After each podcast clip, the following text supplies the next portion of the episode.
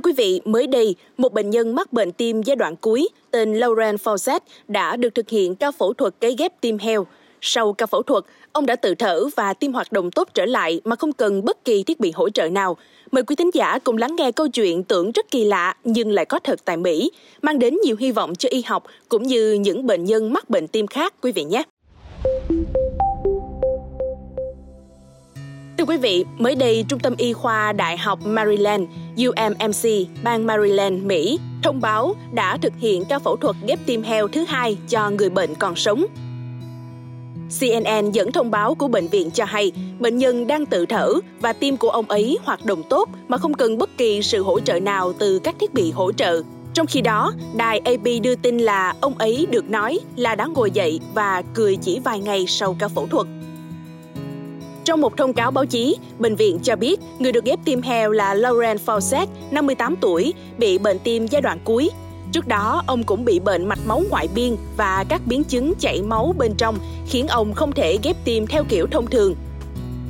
Ông nhập viện tại UMMC vào ngày 14 tháng 9 sau khi xuất hiện các triệu chứng của bệnh suy tim. Trong một cuộc phỏng vấn nội bộ vài ngày trước ca phẫu thuật, ông nói rằng hy vọng còn lại duy nhất của ông là dùng tim heo thực hiện ca cấy ghép khác loài. Bệnh viện cho biết Fawcett hoàn toàn đồng ý với phương pháp điều trị thử nghiệm này và đã được thông báo đầy đủ về các rủi ro. Ngoài ra, ông còn trải qua một cuộc đánh giá tâm thần đầy đủ và được thảo luận trường hợp của mình với một nhà đạo đức y học.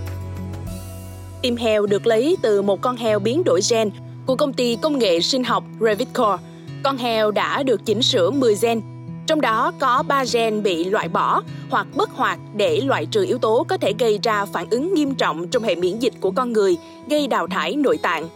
Một gen heo bổ sung được sửa đổi để kiểm soát sự phát triển của tim heo, trong khi 6 gen người được thêm vào bộ gen của heo để tăng khả năng chấp nhận của hệ miễn dịch. Sau ca phẫu thuật, các bác sĩ đang điều trị cho Fawcett bằng kháng thể thử nghiệm để ức chế phản ứng của hệ miễn dịch và ngăn chặn sự đào thải. Ông sẽ được theo dõi chặt chẽ để phát hiện bất kỳ dấu hiệu đào thải hoặc bất kỳ sự phát triển nào của virus liên quan đến heo. Mặc dù trước đó, heo hiến tạng đã được kiểm tra chặt chẽ để không mang virus hoặc mầm bệnh. Bên cạnh đó, bác sĩ Bailey Griffith, người thực hiện ca cấy ghép và là giáo sư phẫu thuật tại trường y thuộc Đại học Maryland, chia sẻ rằng Trung tâm y khoa đã một lần nữa mang đến cho một bệnh nhân sắp chết cơ hội được sống lâu hơn và họ vô cùng biết ơn ông Fawcett vì sự dũng cảm và sẵn lòng giúp nâng cao hiểu biết của họ về lĩnh vực này.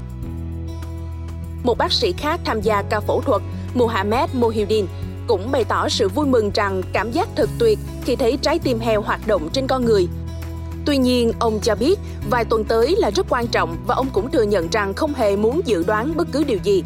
Ông sẽ coi mỗi ngày là một chiến thắng và tiến về phía trước. Theo thông tin từ bệnh viện, ông Fawcett là một cựu binh hải quân có hai con. Ông từng là kỹ thuật viên phòng thí nghiệm tại Viện Y tế Quốc gia trước khi nghỉ hưu gần đây. Bà Anne Fawcett, vợ của ông xúc động chia sẻ rằng Vợ chồng ông không có mong chờ nào khác ngoài hy vọng có thêm thời gian bên nhau, được ngồi trước hiên nhà và uống cà phê cùng nhau. Thưa quý vị, trước đó vào tháng 1 năm 2022, ekip của Đại học Maryland cũng thực hiện ca thử nghiệm ghép tim heo đầu tiên cho ông David Bennett, 57 tuổi. Ca phẫu thuật thành công, nhưng đáng tiếc ông Bennett đã qua đời 2 tháng sau phẫu thuật. Ông Bennett không có dấu hiệu thải ghép trong những tuần đầu tiên sau ca ghép tim. Kết quả khám nghiệm tử thi kết luận ông qua đời vì suy tim do một loạt yếu tố phức tạp. Đồng thời, một phần lý do cũng vì tình trạng của ông trước khi phẫu thuật.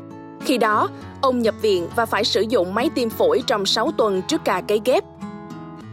Ngoài ra, trái tim heo mà ông được ghép có dấu hiệu chứa một loại virus heo có tên là cytomegalovirus Xin cảm ơn quý thính giả đã lắng nghe số podcast ngày hôm nay. Đừng quên theo dõi để tiếp tục đồng hành với podcast Báo Tuổi Trẻ trong những số phát sóng lần sau. Xin chào tạm biệt và hẹn gặp lại.